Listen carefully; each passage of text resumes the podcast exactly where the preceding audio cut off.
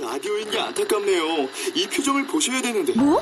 아, 무슨 표정? 정말. 아, 어떻게 했는데?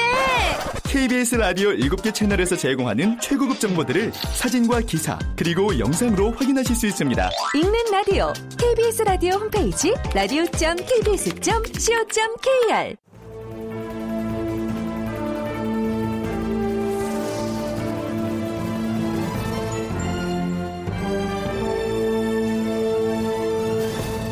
다큐멘터리 역사를 찾아서.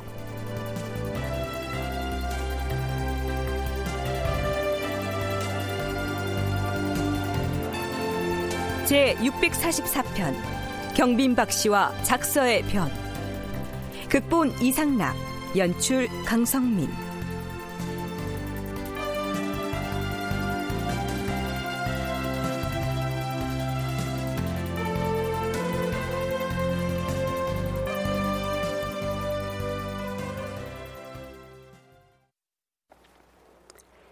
저는 지난 3월 초하룻 날에 오전부터 계속 침실에 머물러 있었사옵니다. 점심때 데뷔전의 뜻에 따라 강령전 서쪽 침실에다 수라를 진선했사옵니다. 수라상을 내올 때 경빈이 자기 방에서 나와 강령전 대청 남쪽 분한문 밖에 앉아 있었는데 경빈은 조금 있다가 동쪽 침실로 갔사옵니다. 전하께서는 그대로 서쪽 침실에 앉아서 중전 마마와 함께 대학 연의를 강론하셨고 저도 같이 배우기 위해 안으로 들어갔사옵니다. 강을 마친 뒤 강령전 대청으로 나오니 다른 시녀들은 제사 지내고 물린 밥상으로 이미 다 식사를 했사옵니다. 그래서 저도 뒤따라가서 먹었사옵니다. 조금 있다가 전하께서 동쪽 침실로 옮겨가셨사온데 그때 경빈이 새 순물을 올렸사옵니다. 주상전하, 침실 밖에 새 순물에 대령하였사옵니다. 씻으시옵소서. 음, 그래, 알겠느니라.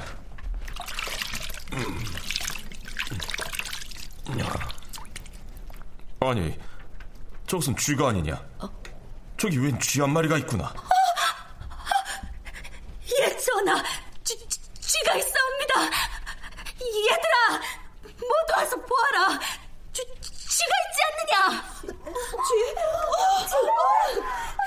쥐, 지금 전화 안전해서 못들하는 것이냐? 요놈의 선생은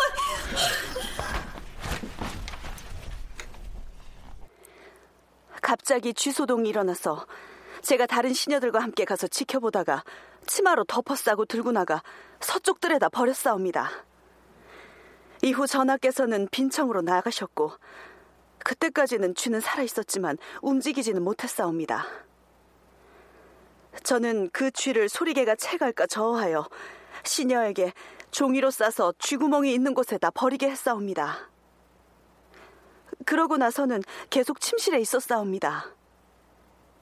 하운데 안 씨와 향이라는 시녀 등이 그 쥐를 가지고 와서 중궁전에다 아를 때 저와 다른 나인들이 다 같이 보았사온데 그때는 쥐의 네 발이 다 끊어져 있었고 꼬리와 주둥이가 모두 불에 찢어져 있었사옵니다.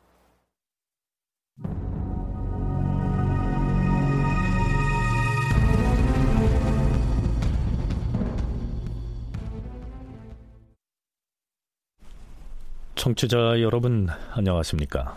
역사를 찾아서의 김석환입니다. 아마도 우리 역사를 통틀어서 쥐라고 하는 짐승과 관련해서 정치적으로 이만큼 큰 파장을 일으킨 사건은 그 유래가 없었을 것입니다. 중종 22년, 서기론 1527년에 있었던 일인데요. 역사 드라마에서는 흥미로운 궁중 암투의 소재로 자주 다루었던 일이지요. TV 사극에서는 대개 후궁인 경빈 박 씨가 자기 아들 복성군이 보위를 잇게 하려고 쥐를 잡아서 어린 세자를 저주했던 사건이다. 뭐 이런 식으로 이야기를 전개하고 있는데요. 이런 식의 이해가 실제 사건의 속내와 부합한 것일까요? 자, 우선 작서의 변이라고 불리는 이 사건이 일어나게 된 배경을 살펴보기로 하죠. 경희대학교 한춘순 교수의 얘기입니다. 문종왕후가 아직 원자를 생산하지 못하고 있었고 이미 장경왕후 소생이었던 인종은 세자로 있었기 때문에 그건 별로 문제가 되지를 않았어요. 근데 이제 인종에게는 모가 없었고 문종왕후가 들어왔지만 사실 경빈이 중종의 총애를 독차지하고 있었어요. 그 다음에 복성군은 중종의 장자고 이런 입장에 있으니까 인종이 만약 모가 살아 있었더라면 이런저런 일이 생길 여지 자체가 없는데 모가 없이 세자로만 있고 나이 어린 갭이 새어머니가 중전으로 들어와 있으니까 이게 참 여러 가지로 복잡하고도 어려운 상황이 되는 거죠. 이때의 왕실 사정을 다시 설명하자면 이렇습니다. 이때의 세자가 뒷날 인종이 되는데 그의 나이는 12살이었다. 세자의 친어머니는 장경왕후였으나 그는 세자를 낳자마자 사망했다. 중전인 문정왕후는 처녀 간택으로 중궁이 되었으므로 세자에게는 계모가 된다. 그는 이때까지 아들을 생산하지 못한 채 중전 자리를 지키고 있었다. 그런데 이 시기에 국왕인 중종의 총애를 받고 있던 쪽은 후공인 경빈박 씨였다. 만일 장경왕후가 죽고 나서 처녀 간택을 하지 않고 후공 중에서 중전을 뽑았다면 그가 중전을 될 가능성이 컸다. 더구나 경빈에게는 복성군이라는 세자보다 6살이나 많은 왕실의 장자가 있었기 때문에 만일 세자에게 유고가 생긴다면 복성군이 왕위 계승자로 부상할 수 있었다. 자, 왕실 내부 사정은 이랬고요. 정치적인 상황, 즉 조정의 권력 구도를 살펴볼 필요도 있습니다. 서울대학교 규장각 한국학연구원 송웅섭 선임연구원의 얘기입니다. 장경왕후 소생의 인종, 세자, 그리고 가장 큰 아들을 가지고 있었던 경빈 박씨, 그리고 아직 왕자를 낳지 못한 문종왕후. 그러니까 이런 식의 구도가 이제 짜여져 있었던 것이고요.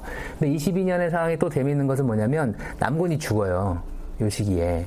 그러니까 남군이 죽는다는 것은 여러 가지 의미가 있는데 기묘사화를 일으킨 주동자의 한 축을 이루고 있었던 것이죠. 그 세력이 약화될 수 있는 기회가 되는 것입니다. 남곤은 굉장히 명민했던 사람이거든요. 전략에 밝고 그런 사람이었기 때문에 그런 남곤인지 사망을 하는 것을 계기로 해서 이제 서서히 뭔가 궁중 간의 이런 긴장 관계들이 아직까지도 이 궁중을 누가 딱 장악하지 못하고 있는 그런 상황 속에서 긴장 관계들이 있었던 상황 속에서 뭔가 이제 변화의 조짐들이 이제 나타나기 시작을 했고 그러한 변화의 팽팽한 긴장 관계가 작서의 변을 통해서 어, 새로운 국면으로 이제 전개가 된다. 그런데다가 어린 세자의 보호자 역할을 자임하던 중종의 사돈 기말로는 탄핵을 당해서 잠시 도성을 떠나 개성 근방의 풍덕이라고 하는 곳에 머물고 있었는데요. 그는 여차하면 조정으로 복귀하려고 기회를 엿보고 있었습니다.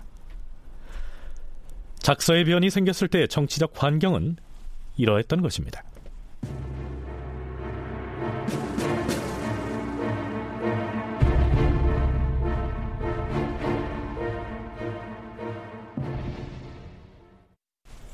중종 22년 4월 초하루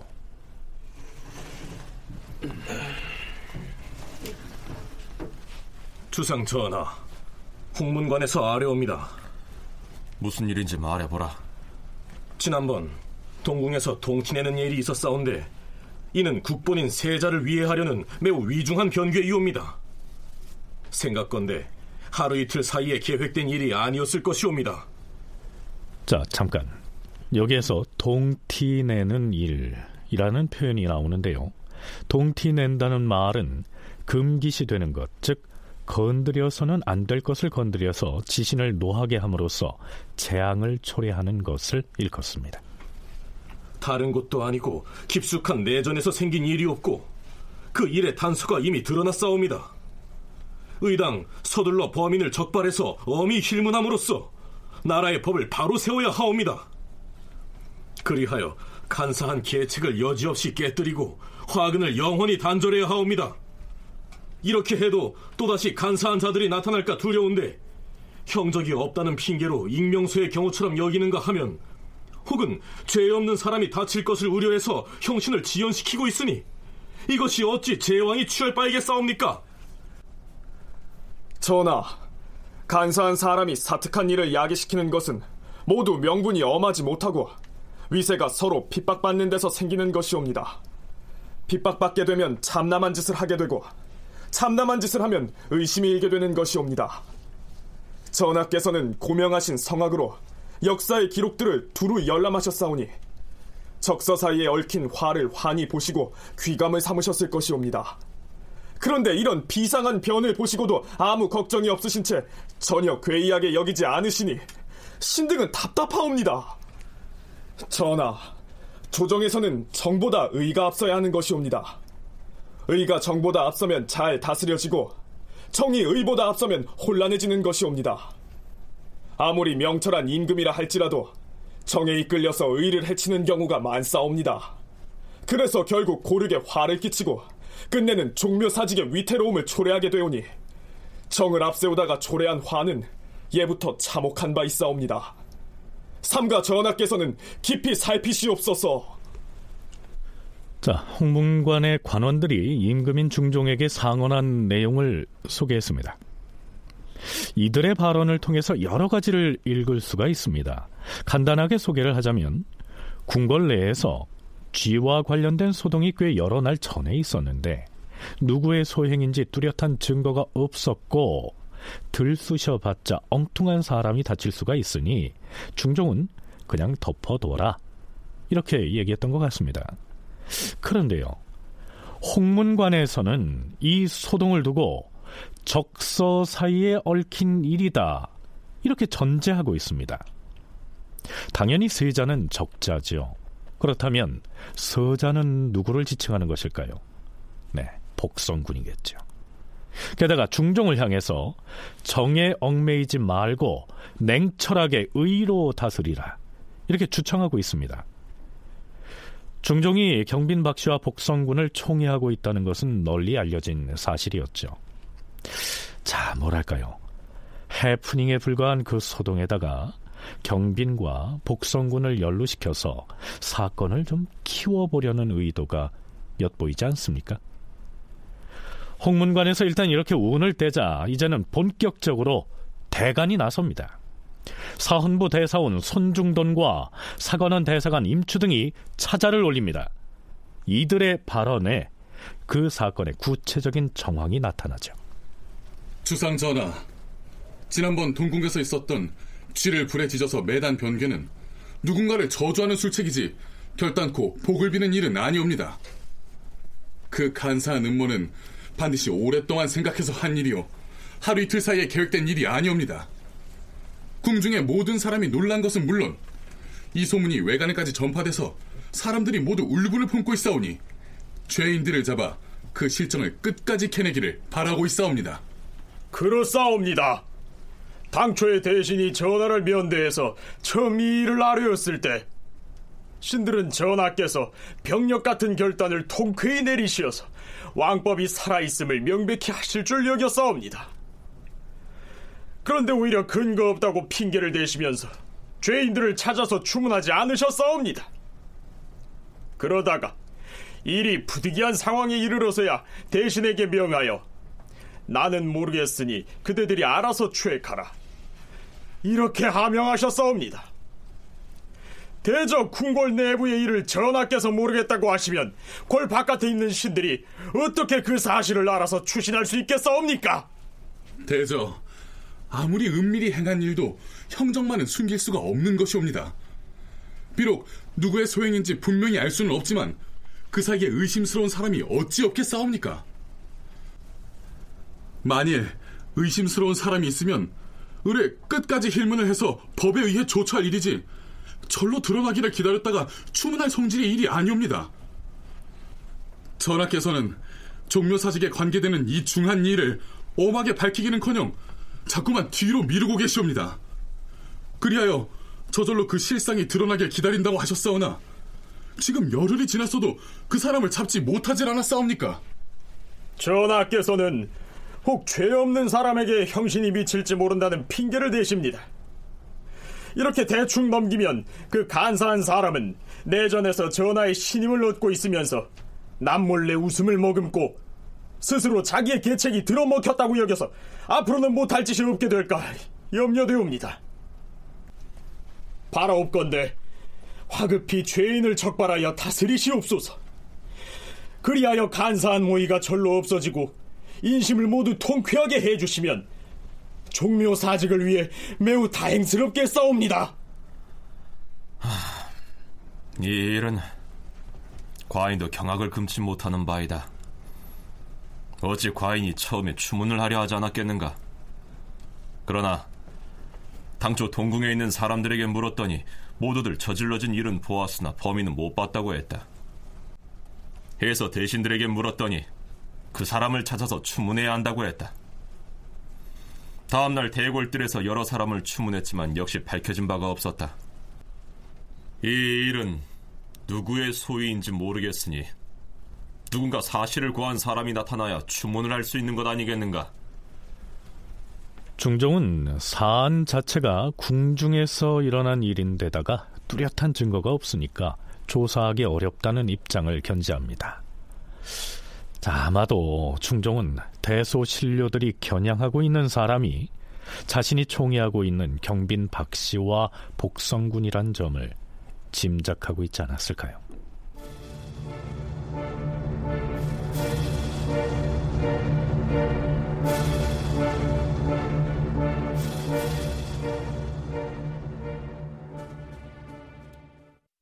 이튿날인 4월 2일에도 작서의 변 관련자들을 추문하라는 신료들의 주청이 줄줄이 이어집니다.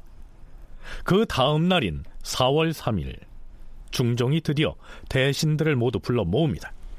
그럼요. 그냥 넘길 수 없는 문제지. 국본에 관계되는 일 아닙니까? 아, 증언이 없으면 형신이라도 해야지요. 물론 침작가는 사람이야 있지요. 아, 전환합시었어요. 주상 전환합시오.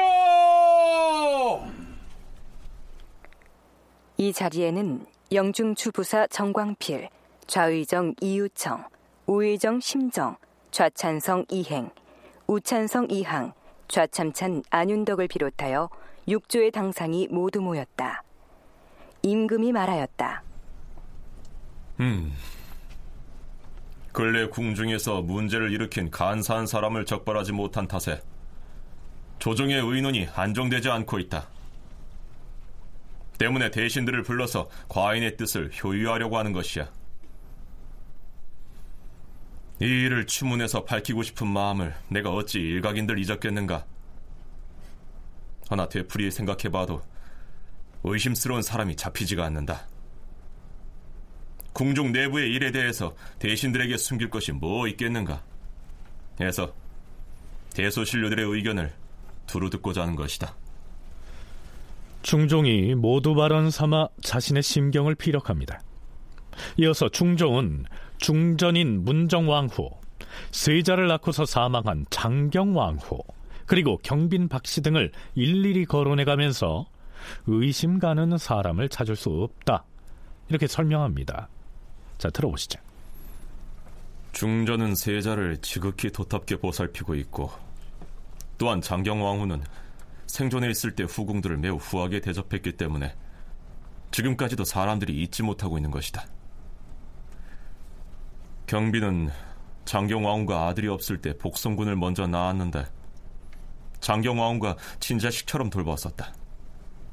그래서 장경왕후가 세상을 등진 뒤에도 그 은혜를 잊지 못해 손수 머리에 쓰는 가세 장식을 만들어 세자에게 주기도 했는데 이 미담은 사람들이 모두 알고 있고 나도 아는 일이다.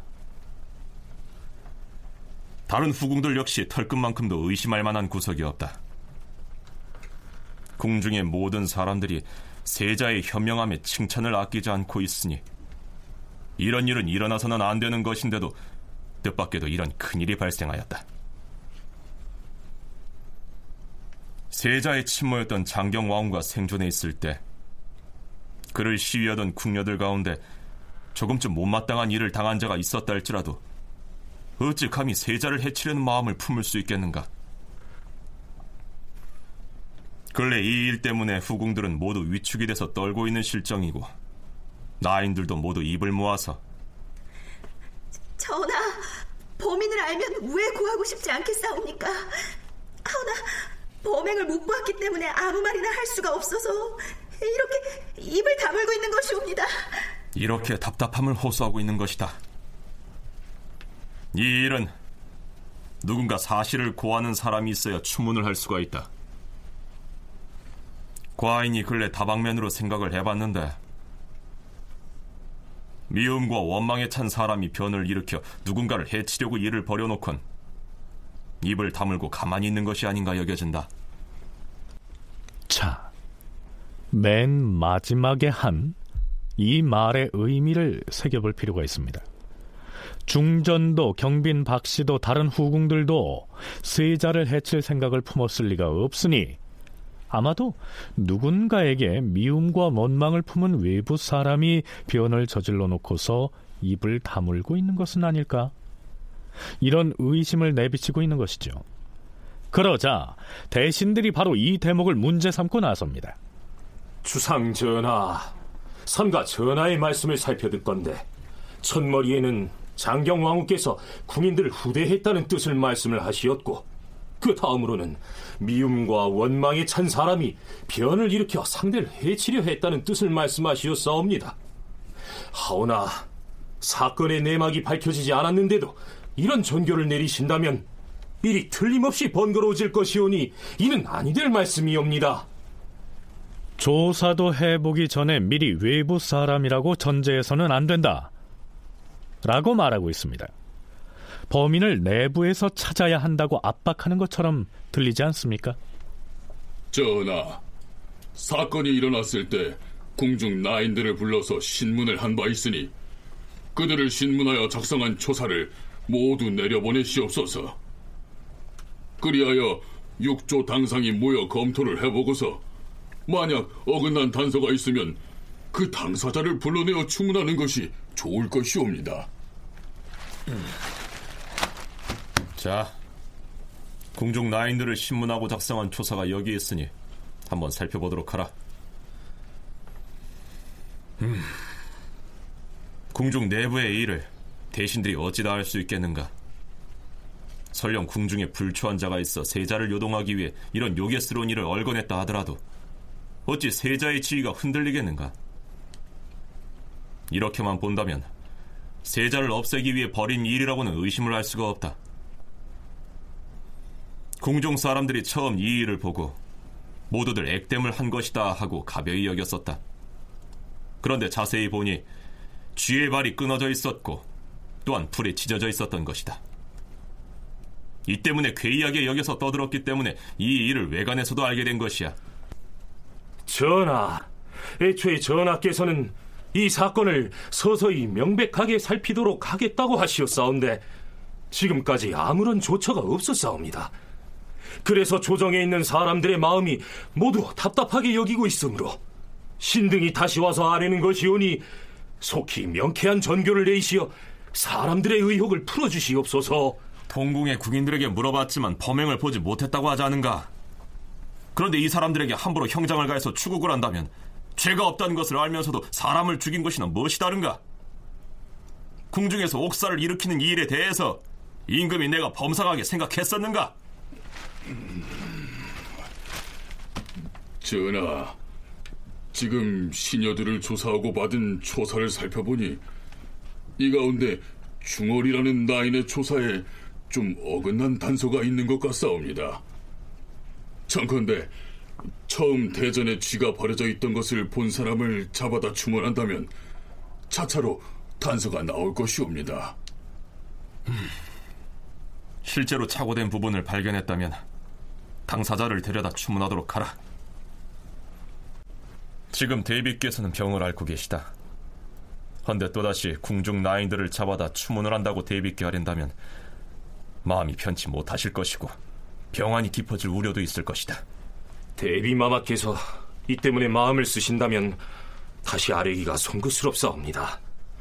그러나 신등은 국가의 대계를 위해서 아뢰는 것이요 다른 뜻이 있는 것은 아니옵니다.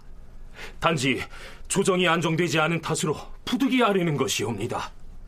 부디 미움과 원망에 찬 외부 사람의 소행으로 여기지 마시고 또 한쪽의 말만 듣지도 마시옵소서. 그리하여 죄인을 색출해낼 수 있도록 하시옵소서. 죄 없는 사람을 다치게 할 수 없으니 더 이상 조사할 필요가 없다는 중종과 기필코 범인을 밝혀내야겠다는 대신들 사이에 팽팽한 대립이 이어집니다. 그러나 결국 경빈 박 씨를 포함한 후궁과 나인들에 대한 추문이 시작됩니다.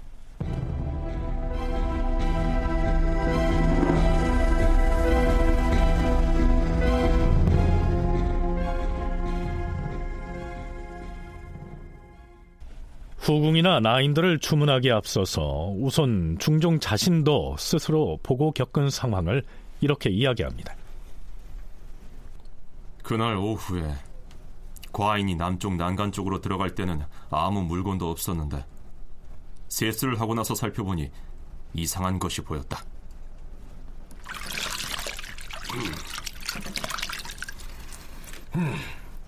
자, 다 씻었으니 수건을 가져오라.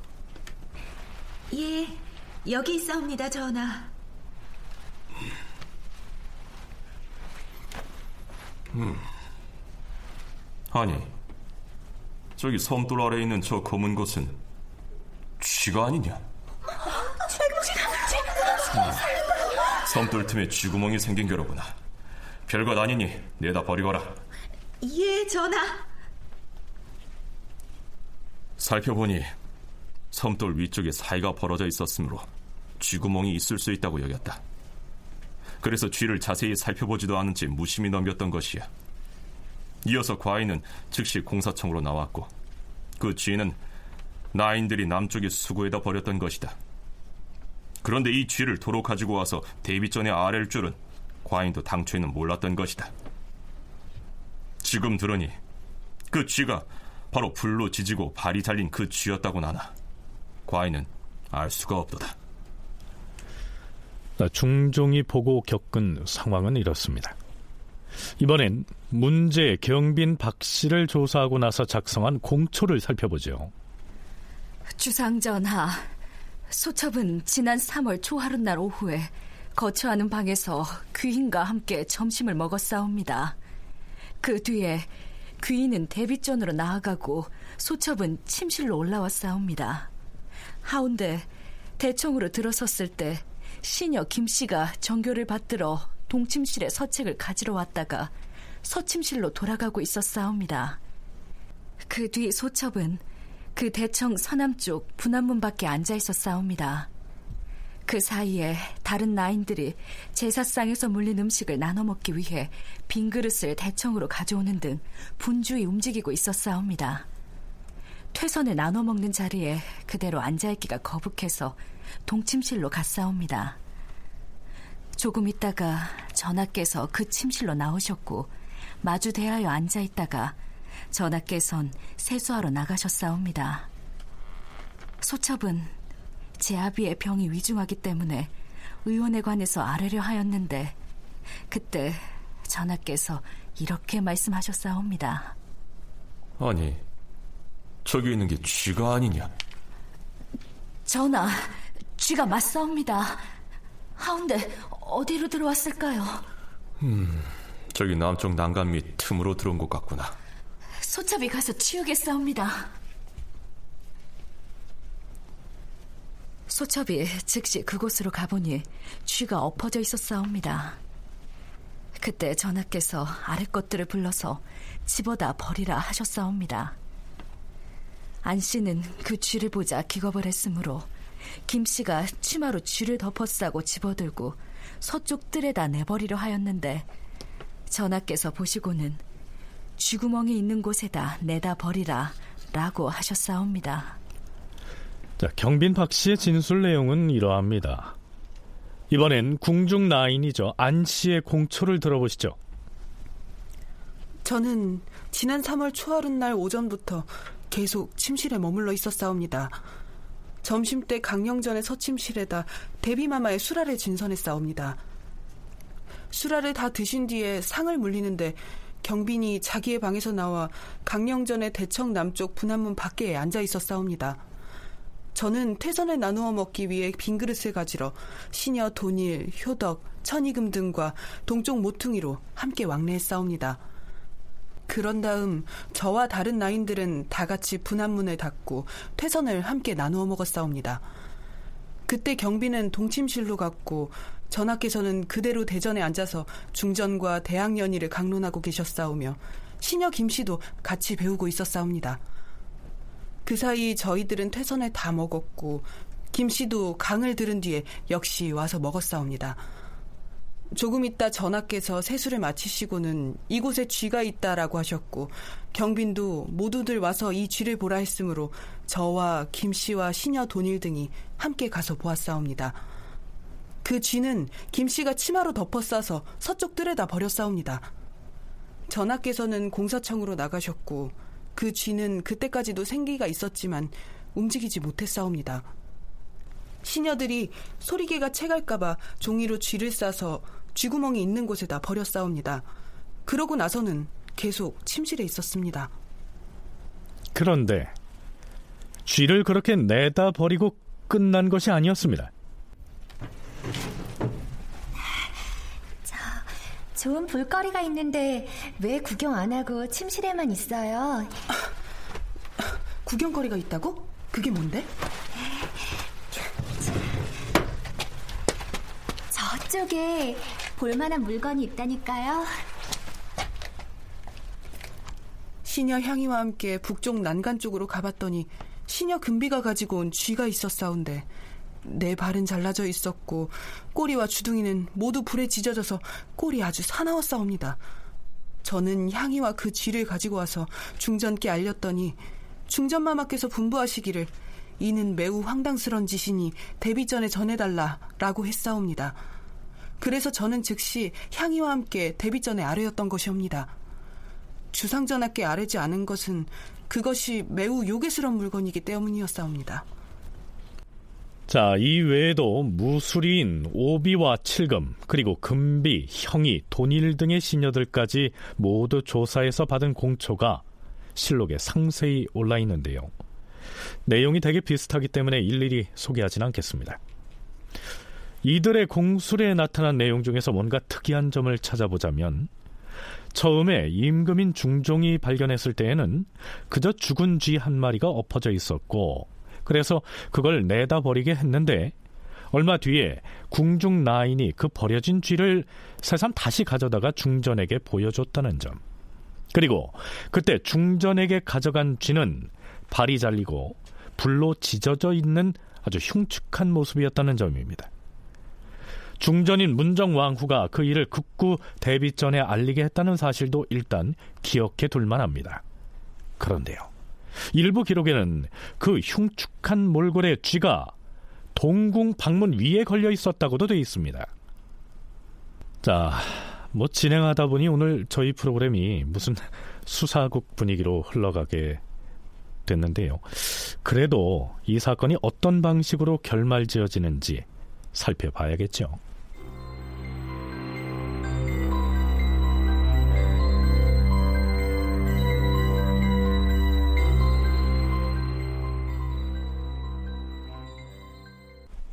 범인의 윤곽이 드러나지 않을수록 더욱 대대적으로 그리고 더욱 강하게 추국을 해서라도 진상을 밝혀야 한다는 신료들의 목소리는 더더욱 높아집니다.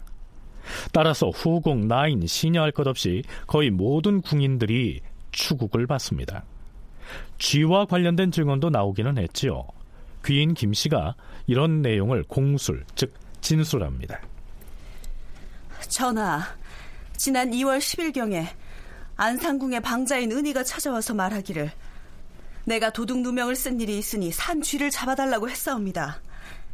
그래서 저는 은그릇 만드는 장인 귀석과 함께 쥐를 잡을 일에 대해 서로 얘기를 나눴사옵니다. 그랬더니 귀석이 쥐를 어떻게 잡을 수 있겠는가라고 하면서 끝내 잡아오지 않았사옵니다. 도둑 누명을 쓴 것이 억울했으므로 산 쥐를 잡아다 액땜을 하려고 했다는 것입니다. 이 진술에 따라 또 여러 사람들이 잡혀와 조사를 받았는데요. 결국엔 범인을 잡아내는데 실패합니다. 중종은 이렇게 정리하죠. 액땜을 하려고 내관을 시켜 쥐를 잡아 권례로 들어오게 했으나 내관이 잡아가지고 들여오지 않았다는 것이 밝혀졌기 때문에 이 사건과는 관계가 없다는 것을 분명히 알 수가 있다. 하여 김귀인은 죄가 없다. 그런데요. 여러 궁궐 라인들 중에서도 경빈 박 씨가 부리던 사람들이 상대적으로 심한 추문을 받은 것으로 나타납니다.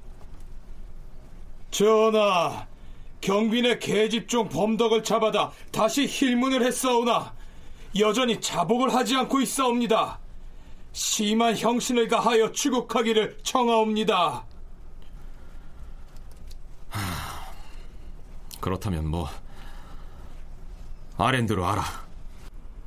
그러나 모진 고문에도 불구하고 자백을 받아내지 못하죠. 이렇듯 상황이 답보 상태를 면치 못하고 있을 때 그동안 잠잠하던 자전이 입을 열고 나섭니다. 자전이면 임금의 어머니, 즉 중종의 모친인 정현왕후죠. 내가 내 명부를 책임진 대비로서 동궁에서 일어났던 요괴로운 짓과 또한 경복궁 침실에다 쥐를 버린 일을 듣고 경악을 금치 못했도다. 그래서 즉시 주문하려고 했으나 그리하지 않은 것은 조정 대신들이 주상에게 주문하기를 청하였다는 말을 듣고 죄인을 곧 가려낼 것으로 여겼기 때문이었다. 헌데 여러 날을 추국했어도 범인을 가려내지 못했다고 하니 음, 내 마음이 매우 편치 못해서 이제 말을 하려고 하는 것이다. 자, 내가 하고 싶은 말을 여기에다 적었으니 대신들은 가져가서 보고 처결을 하라. 자, 대비인 정현 왕후가 원문으로 쓴 문서를 대신들에게 내립니다. 그 내용을 요약하자면 이렇습니다. 그날 경비는 오랫동안 혼자 앉아 있었고 그의 계집종 범덕은 늘 아래를 두 번이나 왕래하였다. 계집종이 왕래한 일에 대해서 경빈이 스스로 변명하기를 비록 나의 계집종이 두 번이나 뜰 밑을 왕래하긴 했지만 어찌 그가 쥐를 거기에다 버렸겠는가 이렇게 말했다. 쥐를 보았을 때도 경빈 혼자 있었으니 만일 다른 사람이 여기에다 버렸다면 경빈이 사전에 얼당 보았어야 했다. 그런데 그 쥐가 꾸물거릴 때야 주상이 나와서 보고 이 쥐를 집어다 버리라고 하자 시녀가 즉시 치마로 싸서 내다 버렸던 것이다. 그때 경빈이 갑자기 그 쥐는 상서롭지 못하다라는 말을 했다고 한다. 내 달리 의심할 만한 사람이 없기 때문에 이런 말을 하는 것이다. 그 중에 경빈이 가장 수상하다는 것입니다. 그러면서 대비는 그 사건 이후에 들은 소문에 대해서도 이렇게 말합니다. 지금 경비는 사람들이 모두 자기를 의심한다면서 욕지거리를 하고 있다. 지난 3월 스무여덟의 날에는 경빈의 딸 해수농주의 계집종들이 인형을 만들어 놓고서 참형에 처하는 흉내를 내면서 쥐를 불에 지진 일을 발설한 사람은 이렇게 죽이겠다라고 하였고 이어서 온갖 저주를 하느라고 매우 떠들썩했다고 들었다. 그 말을 듣고 내가 그들을 주문했더니 자복하는 사람도 있었고 자복하지 않는 사람도 있었다. 이런 술법을 하는 사람을 궁중에 머물게 하는 것은 온편치 못하기 때문에 더 이상 주문하지 않고 그 계집종들을 대궐 밖으로 쫓아내버렸다. 허나 경빈의 그 계집종 세 명을 즉시 다시 불러 주문해야 할 것이라고 이미 주상에게 아뢰었다. 대비마마, 전교하신 뜻이 이와 같으니 이는 종묘 사직의 대계를 염려해서 지시하신 것이라 여기옵니다.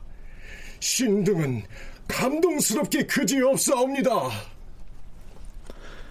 자, 일이 좀 묘하게 돌아가지요. 대비인 정현 왕후가 경빈을 콕 찍어서 범인일 거라고 지목을 하고 나선 것이죠. 문제는 뭐냐면 정현 왕후가 이게 경빈 박 씨의 소행이다라고 이제 규정을 하거든요. 규정을 했기 때문에 이걸 어떻게 처리할 것인가가 이제 문제가 되는 거죠. 이제 대왕 대비께서 이게 경빈 박 씨의 소행이다라고 이제 터트린 이상 이걸 어떤 식으로든지 간에 정리를 해야 될 것인데 그 과정에서 경빈 박 씨는 결국은 책임을 지고 이거에 쫓겨나게 되는 이런 수순을 밟게 되는 것이죠. 그래서 누가 이것을 실제로 일으켰는가와는 별개의 문제로 대항 대비 정현왕후가 아, 이 사건을 경민박 씨의 소행이라고 이제 규정하는 어떤 이러한 정치적 관계들 이런 것들이 오히려 어, 상황을 더 격화시키고 있는 것이 아닌가. 자 이렇게 되자 중종도 더 이상 머뭇거릴 수 없었겠죠. 과인이 지금 여기에 이름을 적은 사비, 춘월, 덕복 등의 시녀들을 즉시 동문 밖으로 잡아다가 어미 추국하라. 사비, 춘월, 덕복 이 모두가 경빈 박 씨의 여종입니다. 그렇다면 대비인 정현 왕후는 이 상황에서 왜 경빈을 지목하면서 범인으로 몰고 가려고 했을까요? 정현왕후 입장에서는 이 경빈 박 씨와의 관계가 그다지 좋지는 않았었던 것 같고 그렇기 때문에 세자를 보호해야 된다라고 하는 가장 책임을 갖고 있는 입장이었거든요. 그렇기 때문에 뭔가 단순하게 이 일 말고도 이 일 말고도 경빈과 박 씨가 그동안에 보여줬던 여러 가지 행태들이 아, 이 사건을 계기로 해서 경빈 박 씨에게 이게 쏟아진 것이지 아닌가. 그래서 결국은 작서의 변이 전개 과정에서 보면 이것이 이제 격화되는 이 과정에는 그동안의 궁중에서의 여러 가지 복잡한 관계들이 이 사건을 계기로 해서 특히 어, 이그 대항 대비의 어떤 세자를 지키려고 하는 입장이 같이 이제 결부되면서 어, 보다 강력한 굉장히 파장이 큰 사건으로 이제 변모하게 된다. 경비인으로서는 억울할 수도 있겠으나 왕실의 가장 큰 어른인 정현 왕으로서는 장차 보위를 잇게 될 세자를 보호하는 일이 더 중하게 여겨졌을 것이다. 송웅섭 연구원의 분석이 그러합니다.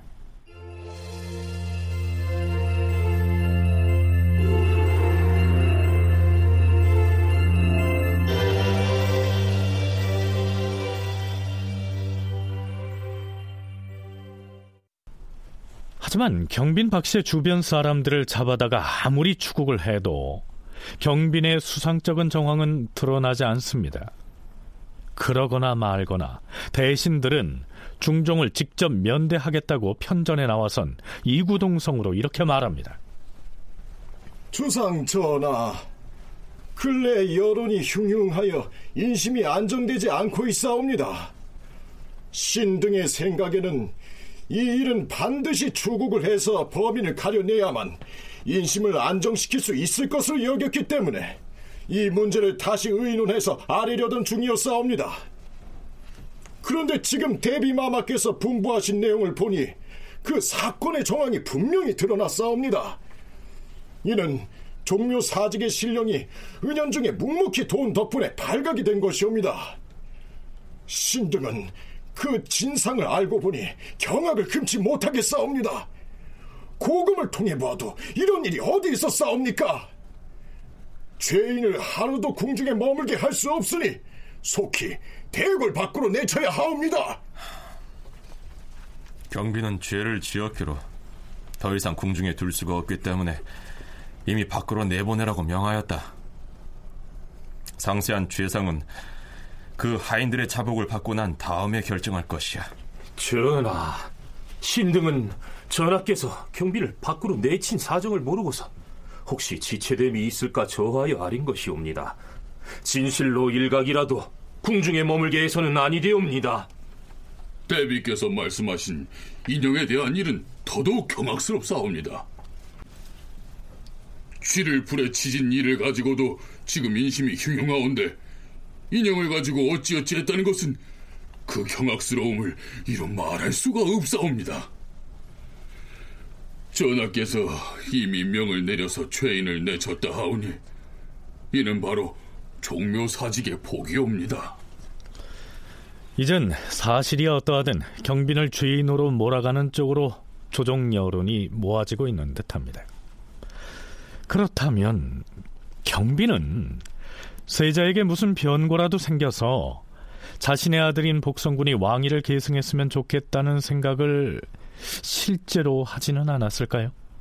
혹은 그와 관련된 무슨 관계를 꾸미거나 그것도 아니면 사람들에게 오해를 살 만한 언행을 하지는 않았을까요? 그 세자를 밀어내고 복성군을 세, 세자로 세울 수 있지 않을까? 그런 야심을 조금 드러냈거나 아니면 사람이 사랑을 남보다 상대적으로 더 많이 받게 되면서 그걸 자꾸 과시하게 되는 경향이 있는데 혹시 경빈 박 씨도 그러지 않았을까? 뭐 이 정도로 총애를 받았다라는 게 사실 기록이 될 정도면 이런 사건이 일어났을 때 충분히 의심을 받을 만한 위치에 있었다고 볼 수 있습니다. 그런데 또 다른 측면에서는 경빈 박 씨 문제가 종결된 후인 중종 22년 6월에 김할로의 아들 김희가 자기 아버지를 유배에서 풀어달라고 요청하는 상언을 올리는 등 아주 적극적으로 아버지 방환에 나서게 됩니다. 만일에 경빈 박씨에게 아무 혐의가 없었는데도 그를 죄인으로 몰아서 내치기로 했다면 그런 계략을 꾸민 세력의 한 축으로서 이 당시 개성 인근에 귀양가 있던 김알로가 모종의 역할을 했을 것이라고 한춘순 교수는 주장합니다. 한편 한춘순 교수는 경빈과 복성군을 내치려는 음모가 실제로 있었다면 대비인 정현왕후뿐만이 아니라 아직 아들을 생산하지 못한 채 중전 자리를 차지하고 있던 문정왕후를 의심해 봐야 한다고 얘기합니다. 국왕인 중종이 자기가 중전임에도 불구하고 경빈 박 씨를 더 자주 찾아요. 그리고 그 아들을 사랑했다는 것이죠. 그래서 중전이라는 그 입지를 조금 더 확실하게 하고 싶어 하는 그 문정왕후와 유배에서 풀려서 다시 그 정계에 복귀하고 싶어 하는 김할로가 당시 중종의 총애를 받고 있던 아들 김희를 통해서 문정왕후와 연대해서 경빈 박 씨를 제거하려고 이 사건을 획책한 것으로 볼 수가 있겠습니다. 이 같은 그 사실은 이종익이 나중에 그 상소에서 김희가 적극적으로 작서의 변을 꾸몄다라고 실제로 그가 죽음을 각오하고 이런 얘기를 상소로 올리는 걸 보더라도 자, 이게 무슨 얘기냐면요. 이때로부터 5년 뒤인 중종 27년 4월에 이종익이 김알로를 비판해서 올린 상소 중에 이런 대목이 들어 있습니다. 전하, 연성이 김희는 후한시대 광무제의 사위였던 양송이라는 자보다도 더 간사한 인물이옵니다. 예전에 작서의 변이 일어나자 전하와 조정이 누구의 소행인지를 알지 못하여 끝까지 hil문하였지만 범인을 찾지 못하였고 그 바람에 많은 궁중의 사람들이 원통한 죽음을 당하지 않았사옵니까? 이 사건은 바로 김한로와 그의 아들 김희가 요사를 부려서 꾸며낸 소치에 불과하옵니다. 이종익이 상소에서 이런 주장을 하고 있는 것이죠. 전 시간에 소개했던 대로 김희는 이전에 대간의 탄핵으로 귀양가 있던 척신 김알로의 아들이자 중종이 총애하는 효혜 공주의 남편입니다. 바로 그 김희가 중전이던 문정왕후 등과 짜고서 귀양간 아버지를 조정에 복귀시키기 위한 공작의 일환으로서 작서의 변을 만들어서 경빈과 복성군을 내치려 했다. 이러한 분석이지요. 연려실 기술에도 이런 기록이 보입니다. 뒷날 인종이 되는 당시의 세자는 효성이 지극하였으나 중전인 문정왕후가 조금도 보살펴주지 아니하였고 작서의 변을 일으켜서 경빈에게 그 죄를 씌워 그 아들인 복성군까지 죽게 하였으니 사람들이 모두 원통하게 여겼다. 자, 그런데요. 대소신료들이 입을 모아서 경빈을 내쳐야 한다고 상언 상소를 하는 와중에도 우의정 심정만은 유독 목소리를 내지 않습니다. 이 시기쯤이면 물론 남곤이 사망해서 그 위세는 예전 같진 않았지만 그래도 김효사화를 주동한 인물인데요. 또 기말로를 귀양 보내는 데에도 힘을 발휘했던 인물이 바로 심정입니다. 그는 왜 작서의 변에 대해서만은 입을 꾹 다물고 있었을까요? 심정은 경빈박 씨와 나름대로 어느 정도 우호적인 관계를 유지하고 있었던 것 같습니다. 그래서 경빈박 씨 작서의 변을 본인이 생각했을 때 이게 이게 되게 위험할 수 있다라고 하는 생각을 가질 수도 있고 그렇기 때문에 본인이 직접 나서서 이게 경빈 박 씨의 소행이다라고 해서 경빈 박 씨의 처벌을 강력하게 주장하기가 좀 주저되는 부분들이 있었다 이렇게 볼 수 있습니다. 왜냐하면 어, 실제로 그러한 증거들이 명백하게 나오지 않았고 그런데도 불구하고 경빈 박 씨를 지금 몰아서 죄인으로 지금 몰아가고 있는 상황이고 그리고 자기는 경빈 박 씨와 일정 정도 어, 우호적인 관계를 갖고 있었고, 그러니까 이런 상황에서 심정은 소극적일 수밖에 없지 않을까. 그러니까 이 작서의 비어는 단순한 궁중 여인들의 암투가 아니라 조정의 세력 다툼과 연결된 정치적인 사건이기도 했다.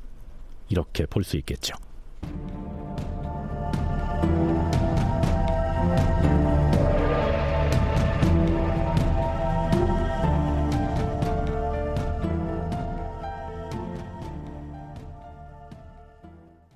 경빈을 일단 궐 밖으로 내치기는 했지만 아직 작서의 변을 경빈이 사주했다는 증험을 확보하지는 못한 상태였습니다.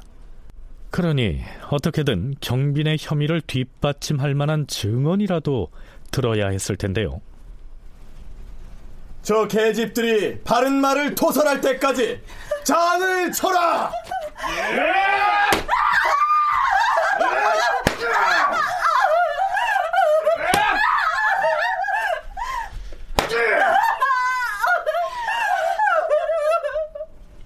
하지만 누구에게서도 필요한 대답을 얻어내진 못했죠. 경빈의 딸인 해수농주를 모시는 계집종 모이강, 자귀, 귀인을 비롯하여 경빈의 시녀인 사비, 춘월, 덕복 등에게 인형을 만들어 차명을 가하는 신용을 한 일과 쥐를 불에 지진 일 등에 대하여 추문하면서 형신을 가했으나 아무도 자복하지 않았다. 특히 경빈의 시녀였던 덕복은 보름이 넘는 기간 동안 수도 없이 형장신문을 가했지만 경빈을 범인으로 엮는 데 필요한 어떠한 말도 토설하지 않은 것으로 나타나고 있습니다. 드디어 중종 22년 4월 22일 전하, 경빈 주변의 나인들과 시녀들을 추국했으나 끝내 자세한 실정을 알아낼 수 없다고 하옵니다. 하오나 이는 종묘 사직에 관계되는 일이기 때문에 의죄해야 하옵니다. 의죄하는 것이 지당하다. 그러나 이 일은 경빈 혼자서 한 일이 아니라 반드시 교사 한 자가 따로 있을 것이고 또한 경빈의 명을 받아서 수종한 사람이 따로 있을 것이다. 따라서 사건이 다 밝혀진 뒤에 죄를 결정하는 것이면 모르겠거니와 지금은 그저 의지하는 것이니 모름지기 의논을 더하여 아래라. 참 모호하고도 애매한 죄가 의죄입니다. 확실하지는 않지만 매우 의심이 되는 죄. 이게 의죄거든요. 전하, 경빈 박 씨를 빈에서 폐하여 서인으로 만들고 그 아들 복성군은 자코를 삭탈하시옵소서. 그리고 복성군이 지금 거처하고 있는 집은 전하가 보위에 오르시기 전에 사시었던 잠조로서 신하가 거처할 곳이 아니옵니다. 하오니 그 집도 아울러 수탈하시옵소서. 다큐멘터리 역사를 찾아서 다음 주 이 시간에 계속하겠습니다.